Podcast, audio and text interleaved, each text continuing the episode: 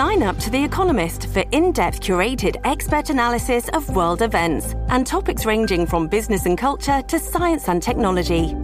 You'll get the weekly digital edition, online only articles, curated newsletters on politics, the markets, science, culture, and China, and full access to The Economist Podcast Plus. The Economist is independent journalism for independent thinking. Go to economist.com and get your first month free struggle to control the deadly epidemic, and now more countries are taking. More than 500 Americans have been airlifted from Wuhan, but time may be running out for U.S. citizens. Breaking overnight, U.S. stocks look set for a sharply lower open amid growing fears. Over this is your coronavirus update. For Saturday, February 29, 2020, this is the morning edition brought to you by Siesta Key Rentals, siestakeyyes.com. Total confirmed cases now of the COVID coronavirus, 85,702 worldwide. Total deaths as of this morning, 2,933.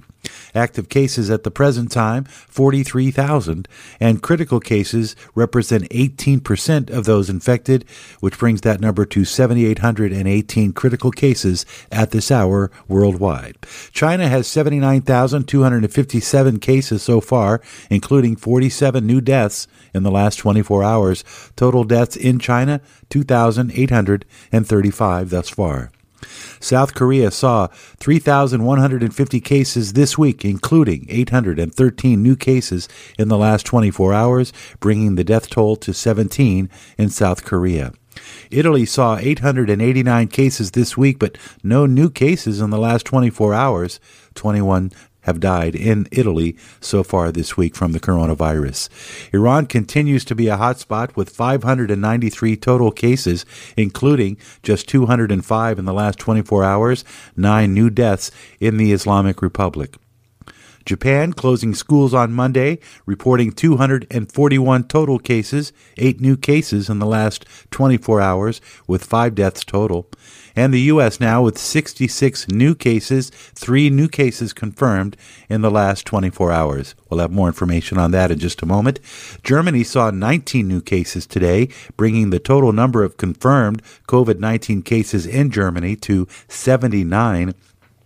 Germany's health minister Jens Spahn said, quote, "We are at the beginning of a coronavirus epidemic in Germany, adding the infection chain can no longer be tracked in Germany." Epoch Times reporting that new coronavirus cases confirmed in the Pacific Northwest late Friday indicate the new virus is spreading in the community in the United States. Washington State, Oregon, and California officials confirmed a total of four new cases. Officials do not know where or how three of the patients became infected. Community spread means the people acquire COVID 19, the disease caused by the new virus, through an unknown exposure in the community. The first case of unknown origin was confirmed on February 26 in Northern California. Still, officials held out the possibility that the female patient had come into contact with someone who traveled out of the country. The new case makes it far more likely that the United States is experiencing community spread. The Center for Disease Control and Prevention will be sending updated test kits to state and local laboratories across the nation, according to a top official on Friday, in a move meant to expand testing capacity ahead of the predicted community spread of the new coronavirus. The CDC produced a test kit weeks ago, but labs uncovered an issue with a third of three steps, preventing most labs from testing locally for COVID 19. Experts revised the test, removing the faulty third step, and according to Dr. Nancy Messonnier, director of the CDC, told reporters on a phone call Friday, told reporters the fix was made on Thursday and announced to Congress. And the U.S. government announced Friday that it won't try to send a dozen of cruise ship passengers quarantined and coronavirus fears to a city in Southern California. They had argued the move would pose a potentially life threatening local risk.